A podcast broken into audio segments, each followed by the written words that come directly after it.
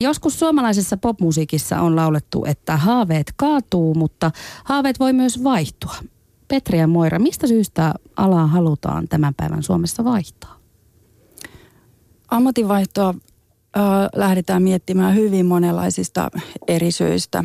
Ähm, äh, saattaa olla, että ollaan tehty pitkä ura jollain tietyllä alalla ja, ja sitten alkaa joko niin kuin kiinnostaa muut asiat, elämän arvot ää, muuttuu tai sitten on, voi sanoa niin, että on enemmän niin kuin työntöä pois siltä vanhalta alalta. Mutta usein taustalla on se, että on niin kuin pitkä, pitkä ura jollain tietyllä, tietyllä alalla ja sitten se on jotenkin ihan luonnollista ja inhimillistä, että ää, sitten aletaan miettiä, vähintään miettiä sitä, että olisiko jotain muuta ihminen muuttuu ja kasvaa, niin haaveetkin vaihtuu. Joo. Ehkä semmoisia isoja kokonaisuuksia on just tämä niin työllistymistilanteet, että, että jos joltain ammatilta alkaa työpaikat vähenemään ja sitten on se itse työn sisältö, jos, jos siinä kokee, että ei pääse sitten toteuttamaan itseään siinä määrin, mikä on itse asiassa aika yleistä tässä meidänkin yksityisen sektorin toimihenkilön joukossa. Sitten huonot palkat on yksi ja sitten varmaan terveydelliset tekijät vaikuttaa ja teki, siinä on ikä, ikä mun mielestä aika isona taustatekijänä sitten. Mm. Ketkä alaa tänä päivänä vaihtavat? Onko näkyvissä semmoista isoa liikettä esimerkiksi, että joltakin tietyiltä aloilta lähdetään ja jollekin tietyille aloille pyritään? No meillä TE-toimiston ammatinvalinnan ohjauksessa näkyy nimenomaan näitä sen alojen ihmiä, ihmisiä pohtimassa, että jos, jotka ovat menettämässä työpaikkaa tai ala on jotenkin hiipumassa. Ja sitten iso, iso ryhmä ovat myöskin nämä niin kuin terveydellisistä syistä ammattia vaihtavat. Että ei, ei, ollaan tultu jotenkin siihen pisteeseen, että ei oma terveys on, on siinä kunnossa, että ei pysty vanhassa ammatissaan toimimaan yksinkertaisesti. Joo. Tuolta tosiaan teollisuudestahan on kadonnut paljon työpaikkoja ja – ja äh, vaikka metsäteollisuus yhtenä esimerkkinä, mm. siinä meidän esimerkiksi jäseniä on tullut todella vähän nuoria, alle kolmekymppisiä, mikä on tietenkin yksi merkki. Ja sitten tietenkin tämä ICT-alan jutut, että siellä näkyy etenkin yli 50 että heidän ICT-alan yli 50 työllistymismahdollisuudet on aika heikot. Mm. Kehitys menee niin lujaa eteenpäin, niinkö? Osa syy siinä on tämä, että osaamista olisi jatkuvasti niin kuin ylläpidettävä, etenkin teknologia kehittyy niin ennakoimattomasti. Mm. Ja kyllä semmoiset isot, ö, isojen yritysten ja organisaatioiden irtisanomiset näkyy sitten aina piikkinä meilläkin. Että totta kai sitten, että et kun työt on loppumassa, niin sitten samalla niin kuin koetaan, että on se pysähtymisen hetki, että mietitään, että jatkaako tällä samalla alalla mm. vai, vai olisiko nyt se paikka, että lähteä miettimään jotain uutta. Mm. No miten haastavaa se alan tai työn vaihtaminen todellisuudessa sitten on? Se on iso päätös ilman muuta. Että siihen liittyy niin paljon taloudellisia tekijöitä, opintojen rahoittaminen ja, ja ilman muuta se niin kuin epävarmuus tietenkin siitä, että mm. onko, onko sitten mahdollisuuksia jollain uudella, uudella alalla. Se varmaan vaihtelee aika paljon, jos puhut tämmöistä niin kuin totaalisesta alanvaihdosta, että vaikka paperin työntekijästä sitten sairaanhoitajaksi. Niin se on tietenkin iso muutos, mutta uskoisin, että noissa korkeakoulutettujen, kun siellä on kuitenkin enemmän tämmöistä geneerisempää osaamista, että, että sä voit vaihtaa niin kuin, se ei ole aito kokonainen ammatinvaihto, että sä vaihdat sitten vähän erityyppisiin. Sä oot teknisissä, ollut yhdessä teknisissä hommissa, sä voit siirtyä toisenlaisiin – että siellä on niin kuin, Tietyt on, niin ominaispiirteet pysyy ehkä kuitenkin samana. Niin, koska meillä on kuitenkin tietyt, e, tavallaan niitä, ei ole, niitä oikeasti työnteko, ei niitä ihan loppu ääretön määrää että kyllä meillä on niin aika paljon niitä samoja tekijöitä, on työn tekniset ominaisuudet, sosiaaliset ominaisuudet mm. Ja niihin kaikkiin. Sitten me käytetään kuitenkin, esimerkiksi matematiikkaa käytetään, mm. mm. se on kaikille niin kuin toiset tietenkin eri tasolla ja kyllä. tällä tavalla, että ei niitä aloja, että sitä ajatellaan, että on täysin unikkeja loputon määrä, niin mun mielestä se ei, se ei pidä. Että meillä on itse asiassa ehkä yllättävän vähänkin, että no, jos ajattelee tämmöisestä yleisestä näkökulmasta. Mm. Samalla asiantuntemuksella voi tehdä hyvin erityyppisiä työtehtäviä. Et esimerkiksi lääkäri voi olla potilasvastaanotossa tutkijana, opettajana, mm. asiantuntijana, ryhtyä yksityisyrittäjäksi jollain muotoa hyvin eri tavalla. Että se on eri asia, että lähteekö kokonaan vaihtamaan sitä niin kuin asiantuntemustaan ja sillä tavalla niin kuin totaalisesti vaihtamaan alaa vai lähteekö sillä omalla asiantuntemuksellaan tekemään jotain erityyppistä työtä. Mm. Sanotaan, että meidän näissä tutk- omien tutkimusten mukaan noin 60 prosenttia on koko ajan etsimässä uusia töitä. Että se 60 prosenttia on aika iso osa on. roolia. Siihen selittää kyllä just nämä, mitä mä tässä mainitsin, nämä huonot palkat ja epävarmat työsuhteet, mm. vaikka vuokratyöt ja, ja työn sisältötekijät. Että se on se luo mun mielestä vähän jopa turhankin suurta. Ei, siellähän niin kuin ne enimmäkseen varmasti etsii sitten omalta alalta tai omalta, omaa koulutusta vastaavaa. Monihan ei pääse niin kuin nuori esimerkiksi pääse heti koulutusta vastaavaan työhön. Et se, ja nuoret sen takia koko ajan etsivätkin ja hakevat sitä. Mutta jossain määrin mun mielestä me tätä on liikaakin tätä hyp, hyp, hypätään työpaikassa toiseen. Että se luo sitten semmoista niin kuin – tavallaan meidän tuottavuudellekin tietty ongelma, että ihmiset ei pysy ihmiset pitkään. poukkoilee ikään kuin. Niin, mm. siinä tulee aina rekrytointikustannuksia ja taas uusia ennen kuin työntekijä pääsee niin kuin tuottavaksi osaksi organisaatiota. Että Aivan. Se selittyy aika paljon sitten tällä taloussysteemillä, logiikalla. Kyllä. No mutta mistä se sitten kertoo, että kuitenkin siitä on tulossa koko ajan tyypillisempää, että, että niitä vaikkapa ihan kokonaisia uria tai vähintäänkin erilaisia työtehtäviä on yhdellä ihmisellä koko työuran varrella monta. Enää ei mennä vain tehtaaseen ja tulla sieltä sitten eläkeputkesta joskus ulos, vaan itsekin olen sellainen esimerkki, että olen hyppinyt roolista toiseen jopa niin, että talven aikana yhtä ja kesällä toista ja sitten taas edes takaisin. Siihen voi olla, olla tietenkin monia tekijöitä. Siis ihan semmoiset niin työhyvinvointi asiatkin, miten, miten työpaikoilla viihdytään, niin, niin, niin vaikka on kiinnostunut omasta työstään, niin se, jos ei voi hyvin omassa työyhteisössään, niin saattaa sitten ilmetä semmoisena kysymyksenä, että nyt mä vaihdan uraa ihan kokonaan ja alaa ja lähden tekemään jotain ihan muuta. Niin, ja tietysti ammatit muuttuu ilmeisesti niin kuin aika hurjaa vauhtia nyt tällä hetkellä, että mitä välillä näkee julkisuudessakin, niin uusia, uusia ammattinimikkeitä. Että hyvä, että me pysytään perässä. En tiedä, ollaanko pysytty edes perässä, mm-hmm. mitä kaikkea niin kuin uusia mm. asioita ihmiset tekee. Mm. Tämä on niin kuin tämä teknologian automatisaatio muu on, on kyllä iso juttu, että me ollaan kysytty ihmisiltä ja, ja tota, noin 40 prosenttia – kokee, että, että seuraavan 20 vuoden sisällä niiden nykyinen työtehtävä on kokonaan korvattu robotisaatolla. Mm. Se on aika iso luku. Melkein puolet niin kuin ne hommat, mitä nykyään tehdään, niin ne hoidetaan sitten muulla. Että sitten tulee se kysymys, että mitä sitten, että pitää löytää joko siinä samassa työ, työammatti, siinä löytää sitten uusia töitä, joita ei vielä korvata koneella, tai sitten etsiä ihan toiselta aloilta – mistä me ei ehkä tiedetäkään, että niitä niin, on tällä on. Aivan. Hetke, hetkellä. Että, mutta, mutta nämä niin kuin paineet niin kuin myös sieltä työ, työpaikalta, että mitä meidän tutkimusten mukaan voi sanoa noin 7 prosenttia on tyytyväinen työpaikan johtamiseen. Että se on sillä hyvällä... 7 prosenttia? Niin, hyvällä työn elämän tasolla ja se, se luo väkisiä. Tämä huono johtaminen vaikuttaa sitten kaikkeen näköiseen palkkausjärjestelmiin, osaamisten ja työnkuvien kehittämiseen, jotka olisi myös sille organisaatiolle sen tuottavuuden kannalta. Mm. Ja, ja sanotaan työn hyvänä työn, oma työn sisältöä, ihan sitä työn kohdetta ja tämmöistä, minkälaista palautetta siitä saa ja näitä tärkeitä asioita pääsee toteuttamaan itseään, niin noin 10 prosenttia pitää omaa ja nyt työ, työtä, työnkuvaa hyvänä. Eli kun puhutaan noin sadan tuhannen yksityisen sektorin toimihenkilön töistä, niin nämä on aika niin kuin Todella pieniä kovia, lukuja. kovia lukuja. Että, niin.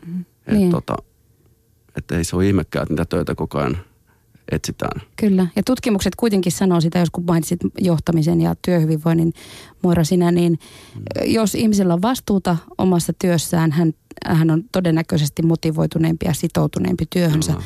Tai jos johtaminen on oikeudenmukaista ja reilua, niin sekin sitouttaa ihmisiä siihen omaan työpaikkaansa. Kyllä, tämä niin kuin, mun mielestä organisaatioita pitäisi madaltaa ja valtarakenteita antaa ihmisille enemmän vastuuta ja mä uskon, että monet ottaisivat myös siitä, siitä että he, kun heille annetaan toiset tietyllä tavalla myös vapautta ja vaikutusvaltaa, niin he pystyvät olemaan vielä parempi osa organisaatiota. Mm. Ja nämä on just niitä asioita, mistä me sitten siellä ohjauksessa, ammattivalinnan ohjauksessa puhutaan, puhutaan myöskin, että et tota, jos asiakas tulee tällä kysymyksellä, että työssä oleva, että nyt vaihdan alaa kokonaan, että olen kyllästynyt, niin että mikä se itse asiassa on se, se asia, että, että tota, ja lähdetään pohtimaan, pohtimaan sitä niin semmoisen itsetuntemuksen kautta myöskin, että minkä tyyppiset asiat kullekin sopii. Minkä tyyppinen asema organisaatiossa, millä tavalla organisoidut työt, minkälainen esimerkiksi tämmöinen itsenäisyyden aste ja autonomia sopii. Ja sitten lähdetään pohtimaan sitä niin kuin suhteessa siihen nykyiseen työhön, että onko nämä asiat niin kuin sinulle sopivalla tavalla kohdallaan sitten nykyisessä työssä. Ja, ja se eri asia tosiaankin se niin kuin työn sisältö ja se niin kuin substanssi, minkä asiantuntijuuden äärellä ollaan tekemisissä, et, niin, niin että onko todellakin syytä lähteä kokonaan vaihtamaan vai että et toisen tyyppiseen niin kuin työyhteisöön toisella tavalla organisoituun tai, tai muu, muu tapa tehdä sitä samaa työtä. Voiko periaatteessa kuka tahansa tulla TE-toimistoon vaikka tapaamaan sinua tai kollegojasi ja tekemään esimerkiksi näitä ammatinvalintatestejä? ammattivalinta- ja uraohjauspalvelut on, on ympäri Suomen jokaisessa TE-toimistossa. Ja, ja se on ihan avoin, avoin ja ilmainen palvelu kaikille. TE-toimistoihin. kyllä. Kyllä, mm. ilman muuta. Niin ja tämä työhyvinvointiasia on aika tärkeä asia. Esimerkiksi SAK eli Suomen ammattiliittojen keskusjärjestö muistutti kunnon työnpäivänä lokakuun alussa, että työpahoinvointi maksaa suomalaisilla työpaikoilla miljardeja vuodessa. Et se on jännä juttu, näistä asioista paljon puhutaan, mutta jotenkin samojen ongelmien ja asioiden äärellä monesta eri näkökulmasta siltikin vaan painitaan.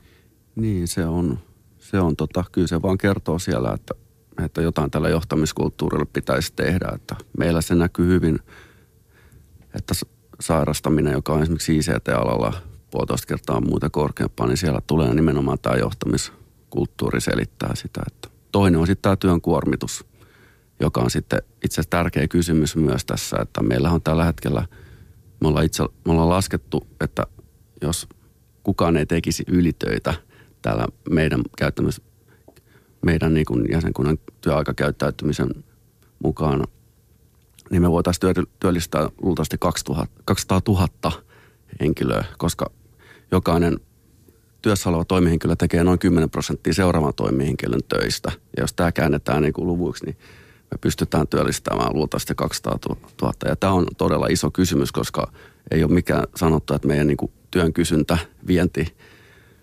nousee sillä tavalla, että me ei oikeasti tämä Suomen työn kysyntä kasvaisi, vaan silloin tullaan tähän kysymykseen, että töitä pitää osata jakaa tasaisemmin ihmisten välillä.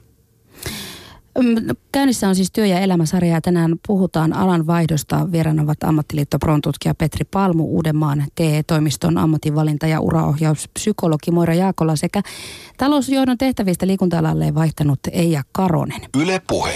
Eija, otetaan nyt sinut vihdoin keskusteluun mukaan. Miksi sä vaihdoit talous- tai kaupallisen alan tehtävistä liikunta-alalle? Elikö sulla vanha haave vai olitko sä tyytymätön aiempaan työhösi? mä luulen, että mulla se oli semmoinen pitempi prosessi, äh, ajatteluprosessi, että halusin tehdä jotain muuta. Ja äh, en suoraan äh, urheilu ja liikunta ei, se on ollut osa mun elämääni, mutta, mutta se, että mä sitten lopulta uskaltauduin tai päädyin tälle alalle, niin kyllä se oli useampien vuosien prosessi ja mietintäprosessi, että mikä, mitä mä oikeasti haluaisin sitten tehdä loppuelämälläni. Että sinällään olin ihan kuitenkin tyytyväinen siihen työhön, mitä mulla oli, mutta, mutta tuota, ajatus siitä, että ehkä jotain muutakin voisi tehdä. Mikä se oli se viimeinen käänne, joka sai sut sitten lopulta siirtymään eteenpäin? Niin, no mä aloitin opiskelun, että mä lähdin kokeilemaan, että olisiko minusta opiskelijaksi. Ja opiskelin, en opiskellut liikunta-alaa, mutta opiskelin muita asioita, jotka minua kiinnosti. Ja sitten huomasin, että, että tota, on erilaisia asioita ja voisi olla erilaisia ammatteja. Ja sitten lopulta uskaltauduin jäädä op, aluksi opintovapaalle, joka oli toisaalta sitten sellainen ää, hyvin vapauttavakin kokemus, koska tota, ää, se semmoisen opiskelijaroolin ottaminen työelämäroolin jälkeen auttoi siinä, että mä niin oikeasti pystyin miettimään sitä, että mitä, mitä mä haluaisin. Ja ihan tämän opis, opintovapaan aikana sitten se liikunta tuli sieltä, joka on niin kuin, se on ollut ajatuksissa paljon, mutta tota, se, että en ole ehkä tai on ollut myös niitä asioita, jotka on niin kuin estänyt sitä, että enhän minä nyt ja voinkohan minä nyt. Mitä ne on ollut? No totta kai se on niin kuin tuntuu sillä, että, että mitähän mä osaan ja onko musta, onko musta ja voinko minä auttaa ihmisiä tällä. Ja, ja se, että tota, sen ymmärtäminen, että ehkä, ehkä, ehkä minusta onkin tähän, mm. niin se ainakin minulla vei jonkun verran aikaa sen rohkeuden ja, ja sen, Uskalluksen niin, löytämisen. löytäminen. Kyllä. Niin. Tota, sä sanoit, että sä opiskelit vielä, kun sä kouluttaudut. Kyllä joo, mä opiskelen koko ajan. Että mm. ihan, ihan äh, se, mä luulen, että siitä opiskelusta on tullut semmoinen pysyvä osa mun okay. elämääni, että, että opiskelen lisää liikuntaan, hyvinvointiin, ravitsemukseen, mutta myös muita asioita, että, mm. että se ei tunnu enää niin vieraalta se opiskeleminen ja se jotenkin ehkä tämmöinen joustavampi suhtautuminen työelämään on nyt enemmän pinnalla itselläkin, että ei, ei vaan ajattele, että tekee yhtä asiaa tai yhdessä Aivan. työpaikassa, vaan on niin kuin ehkä, ehkä enemmän valmis näkemään erilaisia vaihtoehtoja. Kuinka suuri hyppy se sulla oli? Mitä, minkälaisia kaikenlaisia töitä sä teit ennen kuin sä teit tämän muutoksen? No siis olin, olin taloushallinnon tehtävissä, että ihan, ihan esimiestehtävissä tässä mm. äh, talouspäällikkönä, talousjohtajana, että, mm. että siitä toisaalta ihan se pudottautuminen, heittäytyminen opiskelijaksi oli tietysti aikamoinen iso. hyppy. Kyllä, mm. että kyllä paljon sitä itsekin mietin, että mitä, miten, miten mä itseni kanssa pärjään, mit, miltä musta itsestä tuntuu, koska ei ole sitten sitä, sitä vanhaa tuttua – työuraa tai sitä titteliä tai, tai niitä, mitä, mitä työ tuo sun identiteettiin. Että totta kai se ö, aluksi myös jännitti kovasti, että miltä, miltä musta tuntuu, kun mä olen, mä olen opiskelija ja mä lähden ö, ihan alusta jollekin uudelle uudelle alalle ja joudun vähän niin kuin kyselemään, että auttakaa mua mm. ja mitä mä voisin tehdä ja kun mä vasta opettelen. Olla ikään kuin uudestaan novisi. Kyllä. No onko sun päätökseen missään vaiheessa liittynyt pelkoja tai epävarmuutta? No toki, kyllä sitä varmasti vieläkin aina miettii, että, että olikohan tämä, mutta, mutta, mutta yhä vähemmän. Ja äh, tietysti alkuun ennen kuin päätöstä oli tehnyt, niin sitä omia ajatuksiaan peilasi tietysti muiden, muiden kanssa ja jutteli muiden kanssa. Ja on tietysti saanut monenmoista ö, niin kuin kaikua ympäristöstä. Että on ollut totta kai niitä ihmisiä, jotka, jotka tukevat, mutta myös niitä silmien pyörittelijöitä ja, ja jotka niin kuin on ajatellut, että hei, onko sä nyt ihan tosissasi? Mm. Tota, ootko sä missään vaiheessa katonut sun päätöstä? En, en ole katunut. Et kyllä mä sitten, kun asteittain sen ratkaisun teki, niin, niin. kyllä mä, on niin kuin, mä, olen, mä olen nyt tosi iloinen siitä, että mä rohkaistuin tekemään asian. Ja ehkä sitä ei niin, niin ajattelekaan äh, rohkeana tekona ennen kuin puhuu muiden kanssa mm. asiasta. On, koetko sä, että sun jotenkin susta on löytynyt joku uusi työminä, tai aina kun puhutaan työelämän rooleista, ja sä äsken puhuit titteleistä ja statuksestakin, niin koetko sä, että jotenkin se sinun työminäsi olisi muuttunut nyt tämän muutoksen myötä? Kyllä, todellakin, että tota, ää, tietysti sitä omaa persoonansa ja identiteettiään paljon rakentaa sen työn mm. ympärille. Ja sillä mä oikeastaan siinä, kun lähdinkin hakemaan jotain uutta, niin mietin sitä, että millainenhan mä oikeasti olen. Että se ihminen, jollainen mä olin, niin oliko se enemmän sitten rakentunut sen, sen työ minän ympärille, koska töissähän me nyt aika paljon kuitenkin hmm. päivästämme vietetään. Et sinällään mä koen, että on löytänyt itsestäni asioita, jotka ehkä on ollut siellä aina, tai sitten ne ovat niin kuin vaan tulleet enemmän nyt esiin. Miten se näkyy? Onko sulla vaatekaappi mennyt uusiksi no, tai ruokavalio men... muuttunut? Tai... Kyllä, että, että, että toki, toki se on, että eihän semmoista jakkupuku minä ei enää niin. näy. Niin. Että, että tota, on, olen, olen kyllä ihan erilainen ihminen ja varmasti katsonkin maailmaa vähän erilaisin silmin. Mm. Tekisitkö sä nyt ei jotain sun työuraasi liittyen toisin, jos sä katsot taaksepäin kaikkia sun työvuosiasi? Joo, siis mä oon tätä nyt paljon miettinyt, että silloin kun lukiosta valitsi, että mitä lähtee opiskelemaan, niin tuskin se virhe oli silloin. Se oli vaan sen minän ratkaisut silloin, että, että kyllä mä uskon, että, että kaikki ratkaisut on kuitenkin vienyt johonkin, johonkin eteenpäin ja tehneet tietysti minusta sen, mikä nyt olen. Että jos joku ratkaisu olisi jäänyt tekemättä, niin voi olla, että tässäkään ei oltaisi. Mm. Että sinällään en, en halua katua mitään, mutta Niinpä. totta kai sitä aina miettii, että olisiko voinut aikaisemmin tehdä sitä ja tätä. Ja jos olisin tämän keksinyt aikaisemmin, niin nyt olisin jo jossain muualla. Mutta sitä kai se elämä on aina, että, että tulee mietittyä – mietittyä ratkaisujaan. Mm. Tota, mitä sä ajattelet siitä, että nuoret joutuu valitsemaan oikeastaan alta kaksikymppisinä alan, jota he lähtee opiskelemaan ja rakentamaan siitä sitä työuransa. Kuinka realistista se sun mielestä on, että nuoren pitää tietää, mitä hän elämältään haluaa? Niin, no mä kokisin sen niin, että nuorten ei välttämättä tarvitse tietää, että toti, toki pitää mennä opiskelemaan, mutta se, että se ei ole niin kuin mikään loppuelämän risti sitten, jos lähditkin opiskelemaan väärää.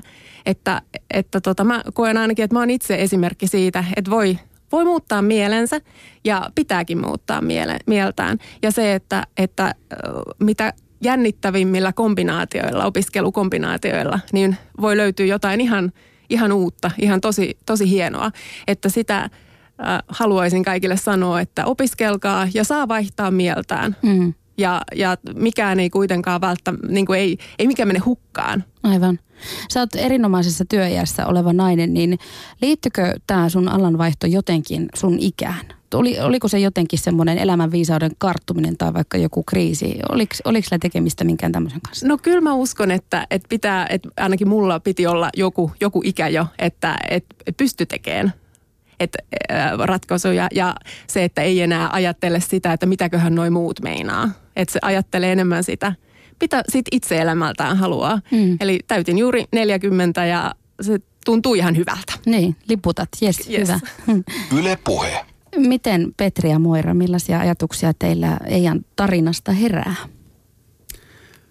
Joo, siis tota, ihan jos tutkimuksia katsoo, niin mä edelleen väitän, että tuo on suhteellisen harvinainen ilmiö, mutta tota, Voiko se olla lisääntymässä päin oleva no, ilmiö? Kyllä mä uskon, että, että me ollaan menty tietynlaisessa niin kuin tämmöisessä taloustyöelämän niin kuin ilmapiirissä, jos voi mm. näin sanoa, jossa on ollut aika vahva myös semmoinen ura, ura niin kuin hakuisuus. Ja se mikä on järkevää. Jotenkin mä muistan nuorena, niin. kun vaikka lukiossa, niin monetkin opettajat sanoivat, että miettikää nyt, että mikä on järkevää, niin. että mille alalle kannattaa lähteä, että työllistyy ja – Kyllä, koska kyse on niin, että kaikilla on vähän omat lahjakkuudet, taipumu, taipumukset eri juttuja. Ja sitten tärkeintä on kuitenkin, että sä pääset toteuttamaan itseäsi niitä, niin kuin kehityt sitä kautta. Mm. Ja ne ei välttämättä sitä aina kohtaa sitten kuitenkaan, tai joku siitä puuttuu sitten se syvin sisältö siitä. Mm. Että se on ihan ok, että työ saa olla myös kivaa. No joo, siis kivaa, kunhan se ei mene sitten liikaa vapaa-ajalle, että vapaa-aika niin. olisi hyvä kuitenkin erottaa siitä – mm. myös tästäkin syystä, että ei vie sitten työttömien töitä. Niin.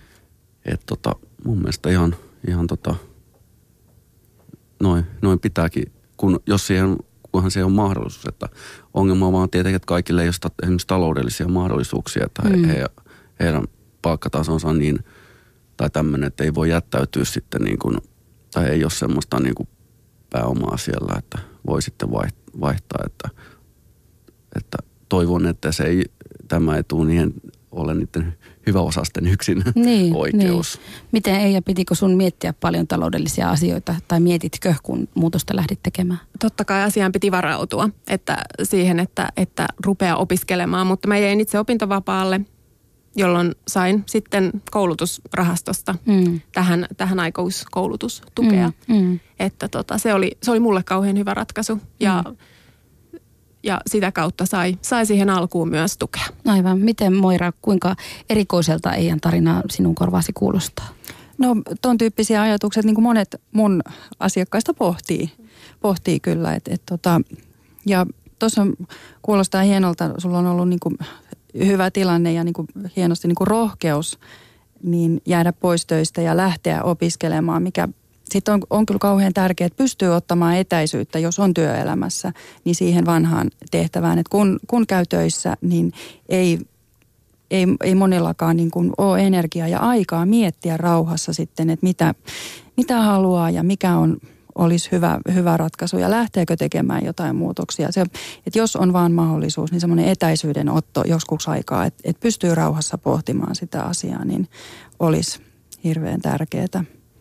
Ja tota, mä nyt mietin sitä, että, että niin mä en näkisi ollenkaan mahdottomana, että niin kuin kaikki se, mitä sä oot opiskellut ja tehnyt aikaisemmin, että sä ilman muuta pystyt niitä käyttämään hyväksesi myöhemmin myöskin, että ei se varmaan ole sillä tavalla niin totaalinen alavaihto, että nyt sä oot unohtanut kaiken taloushallinnosta, etkä enää, enää sitä tee. Niin kuin sä kerroit, että sä kuitenkin viihdyit Mm, sun kyllä. työssäsi ja niin pidit, pidit siitä. Että et monesti se on niin kuin, ö, hyvä tilanne myöskin se, että jos pystyy rakentamaan sen vanhan päälle ja tavallaan niin kuin tuomaan jotain uusia elementtejä lisäkoulutuksella tai jonkun muun alan opiskelulla. Ja niin kuin sä kerroit, että niin kuin yllättävätkin kombinaatiot mm. sitten opiskelualoilta on sitä niin kuin semmoista omaa uran rakentamista. Että siitä monien kanssa keskustellaan, että, että tota, vaikka että jos lähtee korkeakouluun opiskelemaan, että välttämättä ei voi tietää, tietää heti, että miksi täsmälleen valmistuu. Mutta Siellä niin, varsinkaan korkeakoulussa. Niin. Olla hyvinkin erikoista. Vähitellen kun keräilee erilaisia aloja ja opiskelee, niin se rakentuu se oma, omien niin kuin kykyjen ja, ja tota, taipumusten mukaan se oma, oman tyyppinen työura ja ammatti. Petri. Joo, mun mielestä on tosi tärkeä tavallaan, eikö se innovaatiot synny lähinnä siitä, että erilaisia osaamisia yhdistetään, kombinoidaan. Ja se voi tapahtua tietenkin ihmisten välillä, mutta ihmisen si- sisällä, mm. että hänellä kerää sopivia erilaisia osaamisia. Niitä ei välttämättä helppoa aina sitten soveltaa, mutta ne, niissä voi syntyä sitten jotain. Että jotenkin itse näkisin, että koulutuksessakin pitäisi miettiä, että sulla on ehkä, kun me ollaan menty tämmöiseen tosi syvän spesialisaation, että jokaisella on se työn sarka. Nä, ollut, ja Oma osaamisalue. niin, yliopistossa tutkijat tai poikkitieteellisyys on mun mielestä enemmän vaan puhetta, että se ei ole todellisuutta, että se kuitenkin kaikki tekee sitä omaa, Mm. kun siellä, niin tota, tavallaan mun mielestä olisi hyvä, että o, sulla on sitten se joku spesiaali, mutta sen lisäksi sulla olisi vähän tämmöistä yle, vähän ka, joka katsoo, vähän jopa ihan jotain muuta siellä koulutuksessa mukana, joka voisi olla tämmöistä tulevaisuudessa sitten niin kuin todella, Mm. että kaiken ei tarvitse niin heti, heti valmistaa sua johonkin tiettyyn. Et, ja, ja tosiaan, että onko, se, onko, onko siinä vähän semmoinen ristiriita, että ihmiset halutaan nopeasti koulupenkiltä johonkin ammattiin, kun toisaalta ihmisellä voisi olla hyvä, että opiskele, vaikka opiskelut sitten kestäisi vähän pidempään, mutta mm-hmm. sä käyt vaikka erilaisissa töissä siinä aikana, niin kuin monet käy opiskeluaikana. Ei ne ole mitään pois tuottavasta. Nehän tekee tosi tärkeitä, tärkeitä niitä töitä, niin sitä kautta pystyy vähän näkemään, että mi, mitä sitten ehkä haluaa tehdä. Mutta onhan se fakta, että jokainen korkeakoulu saa jokaisesta tutkinnosta myöskin rahaa. Että kyllähän ihmiset sieltä myllystä ulos myöskin halutaan. Tai siihen on ihan selkeät motiivit. Halutaan, mutta mikä se on se optimaalinen niin kuin Mm. sekoitus Se on hyvä kysymys. työelämästä? Saat kuitenkin semmoisia asioita, mitä korkeakoulusta et, et saa. Mm. Miten ei ja miten sä oot ajatellut yhdistää, sä nyökyttelit tuossa Moiran puheelle, että, että kun hän sanoi, että voit yhdistellä sieltä vanhasta, niin tuleeko susta tai oletko jo esimerkiksi yrittäjä tai kun sulla on tuota taloushallinnon osaamista? Kyllä se yrittäjyys on mielessä. En ole vielä yrittäjä, mutta tota, varmasti sekin mahdollisuus pitää kokeilla. Mm. Että tota, ei ole ollenkaan poissuljettua. Mm. Ja se, se on yksi steppi, jota tässä koko ajan myös mietin. Aivan. Kyllä.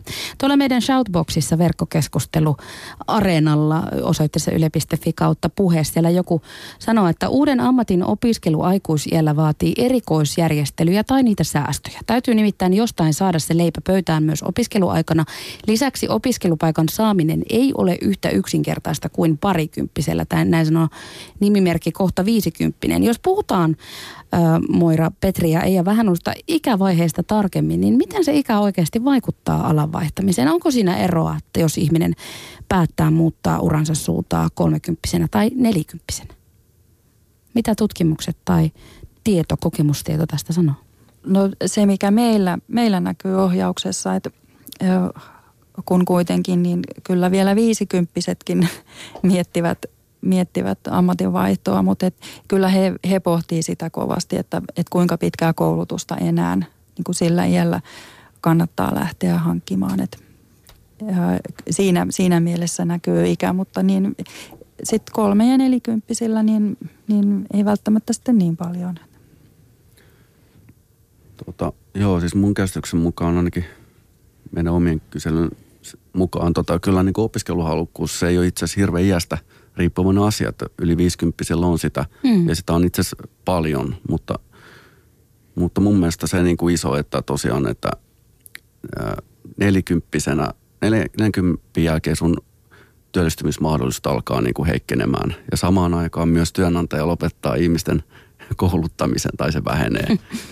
Mm. Että nämä menee käsi kädessä ja sitten se nousee tietenkin työttömyysriski niin korkeaksi, että, että tässä on tavallaan se vaikeus niin kuin ylipäänsä työllistyä, mm. että sut koetaan, koetaan. Ja sitten tietty ongelma on myös se, että se on, sekin on ihan totta, että nuoret hakee paljon enemmän uusia töitä. Niillä on enemmän, ne kerää enemmän kokemusta, osaa tehdä ne CV, CV paremmin ja tämän, tämän tyyppistä. Ne on niin kuin virittäytyneitä niin. siihen työn hakemiseen Pelataan ylipäänsä. todennäköisyydellä, että jos sä haet 200 paikkaa, niin suuremman todennäköisesti joku sieltä tärppää, kuin jos sä haet tota 50 paikkaa. Et, et, et, tota, ja se on mun mielestä, kyllä mä uskon, että se kuitenkin jollain tavalla tulee vaikeammaksi ihan uuden, ihan uuden alan mm. opiskelu sitten. sitten tota. Tämä työllisyysnäkökulmat, niin se on yksi myös semmoinen niin kuin itsetuntemuksen osa-alue, että kuinka tärkeää se on niin kuin minulle ammatinvaihtajana se, että, että tulevaisuuden uudella alalla, mitä lähden opiskelemaan, että työllistyn.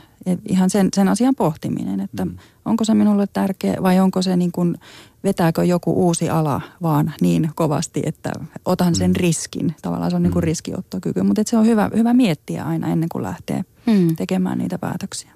Nämä alanvaihtoon liittyvät haasteet on syksyn aikana nousseet esiin myös eläkeiän nostoon liittyvässä keskustelussa. Esimerkiksi tekniikan akateemiset Tekin toiminnanjohtaja Heikki Kauppi sanoi noin talouselämäjulkaisussa, että yksikään eläkeratkaisulle asetettu tavoite ei toteudu vanhuuseläkkeen alaikärajan nostamalla, elleivät työnantajat muuta asennoitumistaan yli 55-vuotiaaseen työvoimaan. Hän väittää, että jo 50-vuotiaasta alkaen se uuden työpaikan löytäminen on todella vaikeaa. Allekirjoitatteko tämän ja mitä te ajattelette ylipäänsä tästä eläkeiän nostoasiasta, kun tätä ö, työikää, työuria ylipäänsä niiden kestoa pohditaan? No, ei se keinotekoisesti nouse, jos tietenkin meillä on tietty määrä työlle kysyntää ja sitä määrää tietyt tekijät. Sitten muun muassa kuinka hyviä tuotteita me pystytään tuottamaan vientiin, joka määrää, mikä meillä on niin kuin, paljonko me tarvitaan työtunteja. Mm. Niin kuin, ja toi on, toi on valitettava asia, että puolet joutuu vastentahtoisesti ennenaikaisesti eläkkeelle ja, ja, ja vielä semmoisilla tavoilla, että, että se, ne kokeneet ihmiset ei siirrä sitä omaa osaamista sinne työpaikkaan. 25 prosenttia pystyy siirtämään sille nuoremmalle. Ja itse asiassa tässä voisi ollakin yksi tehtävä näille, yksi ammatti vielä siellä, että semmoinen vanhempien konkareiden niin voisivat perehdyttää niitä. Mestarikisälli oppiminen. Niin, niillä on paljon sosiaalista pääomaa, työsuhteita, niin kuin su, verkostoja ja tällaista ja paljon semmoisia asioita. Nuoret tuovat tietenkin ne omat tärkeät muutokset sinne, mutta, mutta mun mielestä se on hallitsematonta tämä ihmisten eläköityminen. Ne, ne te, hyvinvointivaikutukset siitä, että ihminen joutuu ennenaikaisesti eläkkeelle on todella suuria. Näkyy palkassa ja terveydessä ja sosiaalisessa toimintamahdollisuuksissa ja tälle. Että. Se on, varmasti niin kuin todellisuutta tämä vaikeus työllistyä. työllistyä, mitä vanhempi on. Toisaalta on semmoisiakin viestejä kyllä, että, että niin, niin konkareiden semmoista kokemusta arvostetaan jo tietyn tyyppisissä niin kuin asiakaspalvelukontakteissa esimerkiksi. Että tämä meillä TE-toimistossa ainakin kuuluu vähän semmoista viihettä. Joo. Että onneksi sitä ymmärretään myöskin. Ja sitten todellakin tämmöinen on varmasti niin kuin vielä tulevaisuuden juttu, tämmöinen mentorointi. Mm. Ihan että tavallaan, että niin, niin nuorten työntekijöiden opastaminen ja neuvominen, niin varmasti olisi arvokasta työtä, mikä kannattaisi käyttää hyväkseen. Mm. Pot- niin, oliko sanomassa Joo, potentiaali on niin kuin valtava olemassa niin kuin monissa asioissa, kunhan se vaan pystytään ottamaan käyttöön. Mm. Miten Eija, kun sanoit, että olet nelikymppinen nainen, niin koetko sä, että sun iästä on alanvaihdossa ollut jonkinlaista hyötyä? Onko esimerkiksi suhun suhtauduttu jotenkin otetaanko sut uskottavammin, koska sä olet aikuinen nainen? Ky- kyllä mä luulen, että tota, a- aikuisena pystyy ö, kohtaamaan ihmisiä vähän eri lailla. Mm. Eli esimerkiksi juuri liikunta-alalla totta kai ö, ihan, ihan nuoret 18-vuotiaat on varmasti tosi hyviä myös, mutta se, että, että kun jos kohdataan ihmisiä heidän niin kuin arjessaan ja, ja lähdetään auttamaan heitä esimerkiksi liikkumaan enemmän tai paremmin, niin siinä jonkunmoinen elämänkokemus itselläkin auttaa mm. siihen, että, että miten, miten sä lähdet ihmisten kanssa tekemään töitä. Eli voi ajatella, että se ikä ei ole tosiaankaan aina vaan niin kuin Moira sinäkin sanoit, niin ongelma, vaan se voi olla myös etu. Kyllä mä aina niin kuin, omien asiakkaiden, ohjausasiakkaiden kanssa yritän niin kuin, luoda sitä positiivista uskoa, että, että niin kuin, kerro työnantajille, mitä kaikkea sä olet tehnyt ja se niin kuin työelämän kokemus ja elämän kokemus, niin se on valtti myöskin.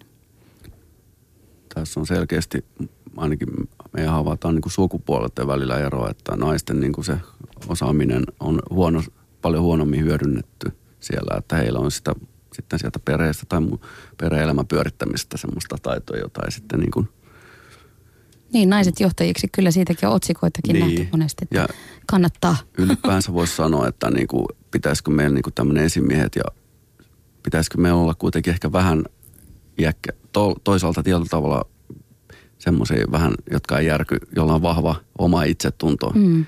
Pitäisikö esimiehenkin, meillä voisi niin kuin, mä itse näkisin, että siellä plus 50 plus, siellä voisi olla niin kuin, yksi steppi on niin kuin siirtyä esimiehiksi. Et nyt näyttää kuitenkin, että esimiehet on enemmän siellä kuitenkin jossain siellä nuore painottuu aika paljon sinne nuorempiin, että koska siellä on tullut sitä elämänkokemusta, että sä on niin heiteltävissä ja sulla on niin kuin mm. ehkä tietyt elämäarvot niin kuin sillä tavalla vakiintuneet. Niin, Tämä on aivan. yksi heitto Kyllä. vaan, niin kuin, koska silloin moni, joka tekee fyysistä työtä eikä jaksa ehkä sitä, niin voisi siirtyä enemmän tämmöiseen niin kuin, mm. kokemuskäyttöä koko työyhteisön hyväksi. Niin. Mm. Tota, on jo tässä sivuttu työttömyyttä ja, ja, ja kuten tiedetään, niin taloudellinen tilannehan on tällä hetkellä Suomessakin tosi vaikea ja YT-uutisia kuuluu joka puolelta melkein joka viikko. Niin miten se, kerrataan vielä vähän sitä, että miten se työttömyystilanne ylipäänsä vaikuttaa siihen alan vaihtamiseen. Sanoitte tuossa aikaisemmin, että se näkyy, kun jollakin isolla firmalla on YT. Niin miten te neuvotte niitä ihmisiä eteenpäin, jotka sitten tulevat vaikkapa sinne TE-toimistoon asiakkaiksi, että nyt on paha tilanne. Mitä, mitä seuraavaksi?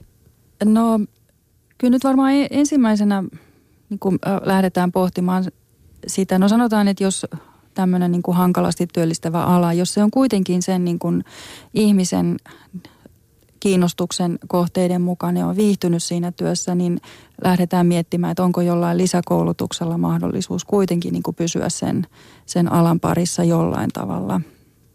Ja, ja sitten vasta seuraavana niin kuin lähdettäisiin ihan siitä niin kuin alusta miettimään, että jos jotain ihan muuta, niin mitä se sitten olisi. Mm.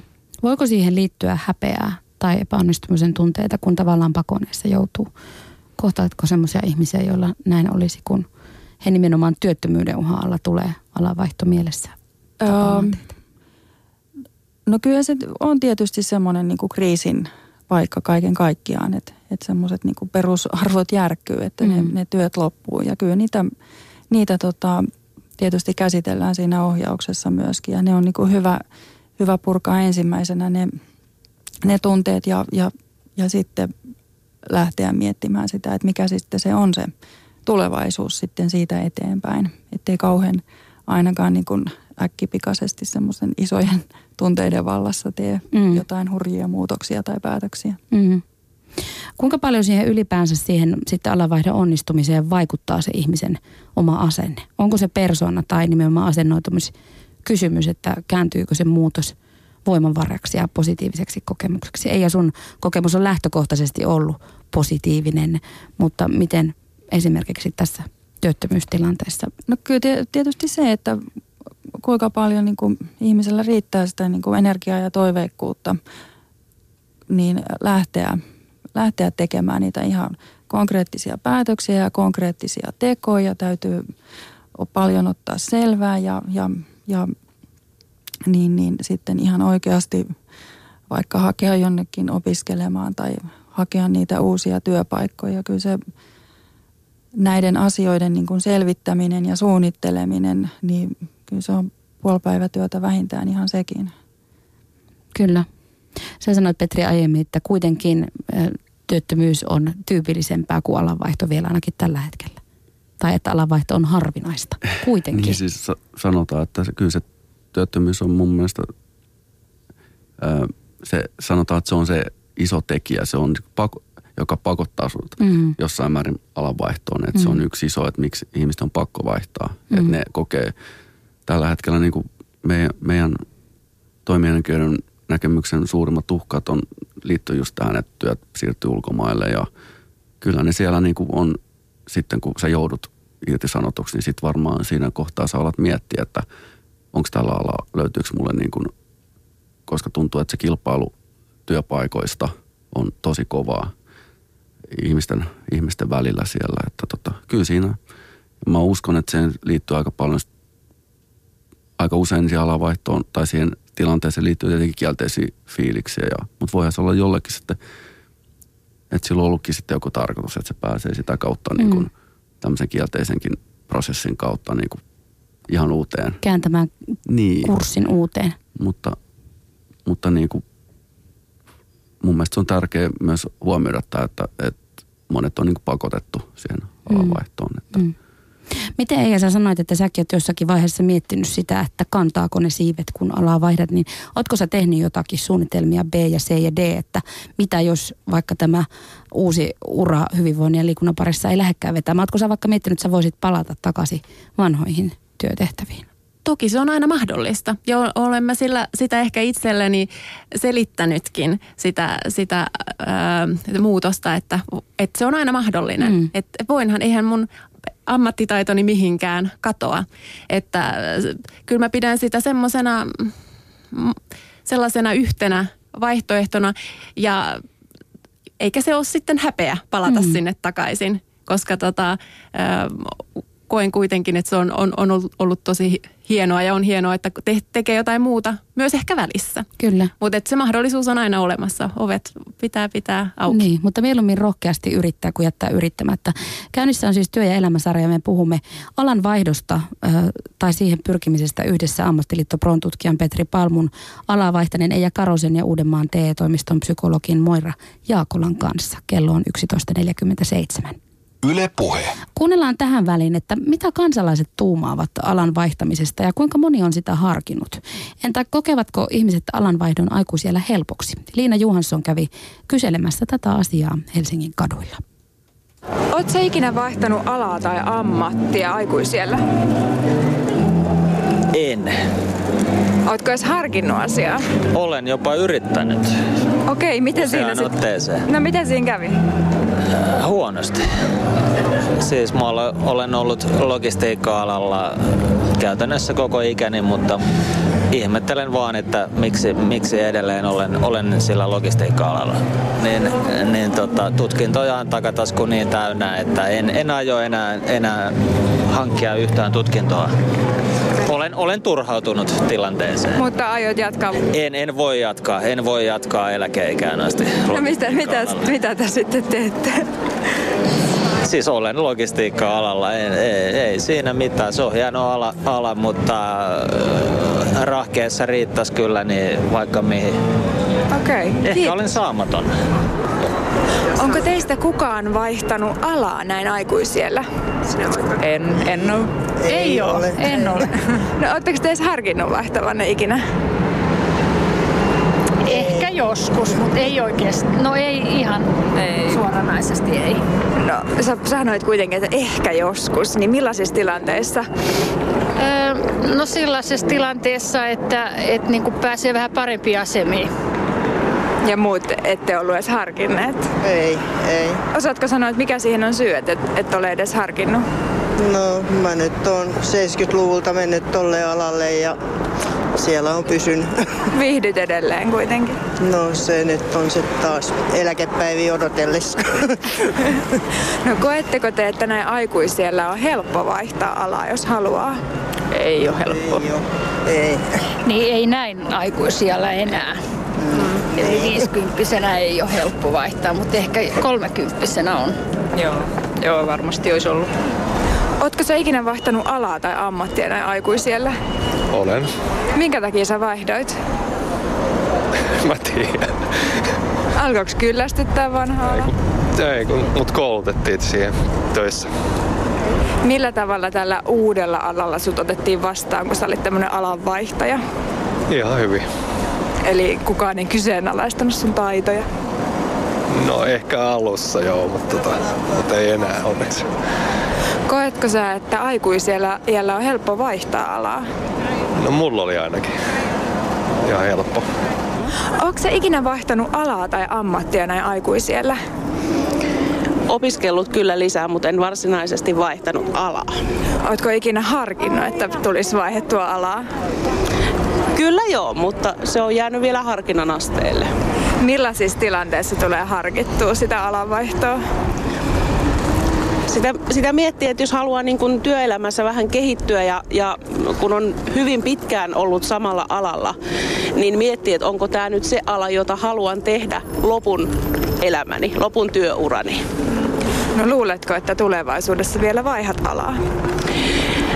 Öm, se on mahdollista. Se ei ole poissuljettua, mutta ei mitään konkreettista suunnitelmaa ole tällä hetkellä. On koetko sä, että aikuisiellä on vaikea vaihtaa alaa? Ei vaikea. Se on aika pitkälti omasta aktiivisuudesta, halusta, tahdosta kiinni. Näin tuumivat eh, Helsingin kansalaiset alanvaihdosta. Kommentteja kävi kysymässä Liina Johansson. Puheen päivä. Tuolla meidän shoutboxissa on kommentoitu alanvaihtoasioita muun muassa näin. Eipä ole koko kokemusta alanvaihdosta. Joskus olen tehnyt kyllä kahta työtä silti yhtä aikaa. Ja joku toinen sanoi, että kyllä tämä vanhempien ihmisten työllistämisasia pitäisi saada kuntoon, koska moni plus 30-vuotias on hetken päästä itsekin samassa tilanteessa. Silloin on turha valittaa, kun yli 50-vuotiaana ei työllisty. Ja työttömyys on melko laaja asia käsiteltäväksi. Mitä, äh, mitä, millaisia ajatuksia teillä heräsi tuosta insertistä? Ihmiset siellä pohtitte, no en ole vaihtanut alaa, joskus olen miettinyt, mutta haastavaakin se voi olla. Tuliko teille jotain mieleen ajatuksia? Kyllä se varmaan, no yksi, yksi tekijä siinä on tietysti niin kuin tämä, että niin, niin, työllistyminen mm. on kuitenkin niin kuin vaikeaa sitten. Ja tota, että kyllä se, se on todella iso kynnys sitten lähteä miettimään. Se huoli on sinällään ihan realistinen. Mm. Mm. Mun mielestä sieltä löytyy just ne asiat, mitä tässä on aikaisemmin keskusteltu, mm. että, että tota, Ja se on pitkä prosessi omassa päässäkin se, sen ajatteleminen, että, että, että voisinko, mm. voisinko, ja juuri se ihan, ihan vaan, että opiskelee jotain, niin se ei vielä tarkoita sitä, että olen vaihtamassa mm. Alaa. Niin, niinpä. Siinä tuli hyvin just se, että, että sä voit semmoinen vähittäistä alan vaihtoa tehdä koko ajan, kun sä opiskelet, niin sä tapahtuu se muodonmuutos sun mm. osaamisessa. Ja, mm. Ihan niin kuin Eijakin on tehnyt niin, tavallaan yhtäkkiä sä ootkin itse asiassa hyppäät aika ison hyppäyksen johonkin pienellä. Että mm. se voi olla tämmöistä. Mutta kyllä mun mielestä jokaisen, joka on vaan kykenevä, eikä ole mitään terveydellisiä esteitä, niin kyllä semmoinen oma vastuu, että pitää koko ajan niin kuin jollain tavalla yrittää itseänsä kehittää. Ei sille, sille ei niin kuin voi mitään, että, et, mutta tärkeää on, että työ, työpaikat ottaa oman vastuunsa siinä, siinä ja hekin vähän katsovat pit, pitemmin tähtäimen, että me halutta työ, työpaikkojen pitäisi olla muitakin kuin vaan, että tuottaa omistajille voittoa. Heidän, mm. he, heidän, heillä on mahdollisuus vaikuttaa yksi kolmasosa ihmisen ajasta, elämästä, ajasta menee, on työpaikalla. Niin, ja kuitenkin. Sy- systeemissä. Niin. Se voisi olla semmoinen, joka lisää sitä hyvinvointia ja niin kuin, että tota, että talo, ehkä liikaa, pikkasen liikaa. Mä uskon, että se talouskin, mm, kyllä ne tuotteet kehittyy ja muuta, kun pidetään niistä henkilöstöstä huolta. Mm. Että se, me, nyt me ajatellaan liikaa tuloksia, kun meidän pitäisi ajatella niitä prosesseja työpaikalla. Ja, ja ihmiset tekee ne prosessit niin, kuitenkin. ihmiset ne tekee no, koneiden kanssa niin, myöskin, niin, kyllä, kyllä, kyllä, mutta on kuitenkin vielä kone, tai koneitakin, tai niitä Joo. nappeja painelee ihmiset. Tällä hetkellä mm. puhutaan paljon muutenkin työn murroksesta muutoinkin kuin taloudellisten haasteiden valossa. Esimerkiksi Suomalaisen työliitto on vasta julkaissut tuhannelle suomalaiselle tehdyn kyselytutkimuksen, jossa selvitettiin, että miten suomalaiset kokee itsensä työntekijänä nyt ja tulevaisuudessa. Ja tutkimuksen yksi johtopäätös on, että suomalaisyritysten ja koko kansakunnan edellytykset kilpailukykyiselle tai tuottavalle työlle paranis, jos tulevaisuuden työ ymmärrettäisiin paremmin ja nimenomaan työntekijöiden odotukset siitä tulevaisuuden työltä osattaisiin hyödyntää avoimemmin. Niin voidaanko esimerkiksi teidän mielestä tällainen lamavaihe tai taloudellinen haastevaihe, niin nähdä yhtenä osana muutosta ja murrosta myös sille, siten, että entistä luovemmat ratkaisut vaikkapa oman työn uran edistämiseen, niin otettaisiin rohkeammin käyttöön? No mun mielestä teoriassa tämä elämä tuntuu olla tämmöistä syklistä, että välillä mennään – siellä huipulla ja sitten ihmiset unohtaa ne perusteet, mistä tämä hyvä, hyvä on. Olko sitten joku Nokia, että mistä se kaikki hyvä on varmaan lähtenyt sieltä, että on ollut vaikutusvaltaa siellä niillä, jotka on kehittäneet tuotteita ja sitten tullaan tämmöisiin shokkeihin. Ehkä niistä opitaan sitten ja että niin kuin sanoit, muutos voi olla myös työttömyksi joutuminen voi olla niin kuin itse asiassa askel sitten kuitenkin parempaa, että mm. sillä on ollut joku tarkoitus sitten ja mm. herättää sitten niin kuin näitä. Mm. Säkin Petri mainitsit tuossa alussa, että teidän ammattiliitto Proon selvitysten mukaan niin esimerkiksi teknologian vaikutukset on suuria. Noin 40 prosenttia teidän liittonne jäsenten töistä korvautuu kokonaan koneilla 20 vuoden kuluessa. Näin olette todenneet. Miten ylipäänsä työtä tekevien ihmisten pitäisi suhtautua vaikka näihin robotisaatiotulevaisuuden kuviin? Onko se niin, että joku päivä robotit tulee ja ottaa meidän hommat haltuun? No siis mun mielestä ajatus on niin, että se on luonnollinen teknologia. Onhan meillä ollut tätä teknologiaa jo pitkä, tämä on pitkä matka ja nyt tämä ehkä, en tiedä onko tämä suurempi mullistus tulevaisuudessa, että meillä tulee näitä,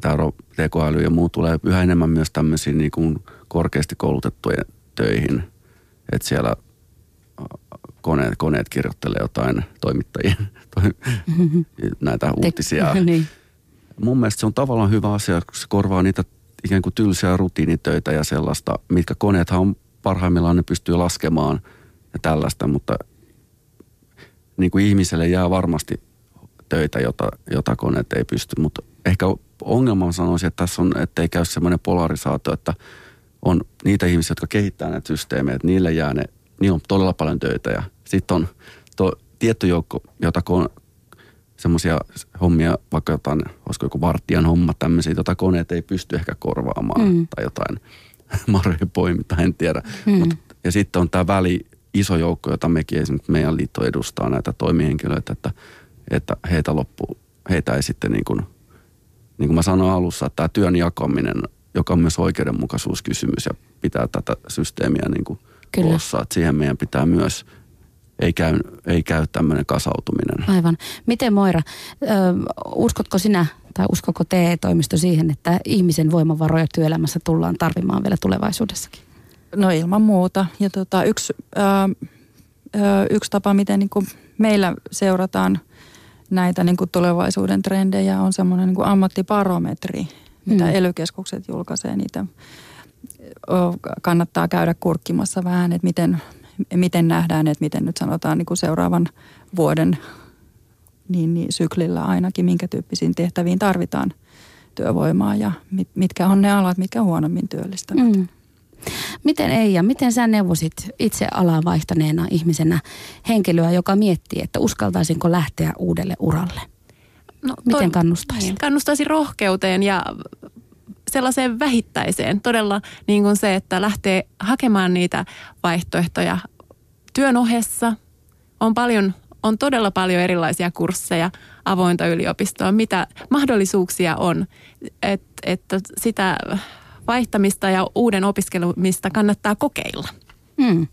Laittakaa vielä jokainen ihan lyhyesti tähän loppuun pari kohtaa, että mitä pitää tehdä, jos alanvaihto on mielessä? Mikä on ensimmäinen neuvo? Aloita Moira sinä. Öö, no siitä kannattaa lähteä keskustelemaan joko läheisten kanssa, hyvien ystävien kanssa, tai sitten siis ilman muuta meidän niin TE-toimiston palvelut sekä öö, meidän tota, ammatinvalintapsykologit TE-toimistoissa että sitten puhelinpalveluna palveluna myöskin työlinjan uraneuvonta. Ja sitten ihan netistä voi lukea semmoiselta sivustolta kuin ammattinetti.fi. Siellä on ihmisten tarinoita, uratarinat otsikolla. Hyviä, hyviä kertomuksia niin kuin oikeista esimerkkeistä alaa vaihtaneilta ihmisiltä. Entä Petri? Mikä on ensimmäinen asia, mikä tulee no, mieleen? Kyllä mun mielestä toki sitä kannattaa harkita ja tosiaan keskustella ihmisten kanssa. Mutta sitten kyllä mä sanoisin, että kannattaa ihan rohkeasti avata kaikki, miettiä, että mitä sä miten, mitä sä oikeasti haluat tehdä ja myös toki miettiä myös, miten sä voit olla hyödyksi, että me työn kautta muille, että ja ylipäänsä sulla on niitä töitä sitten sillä alalla.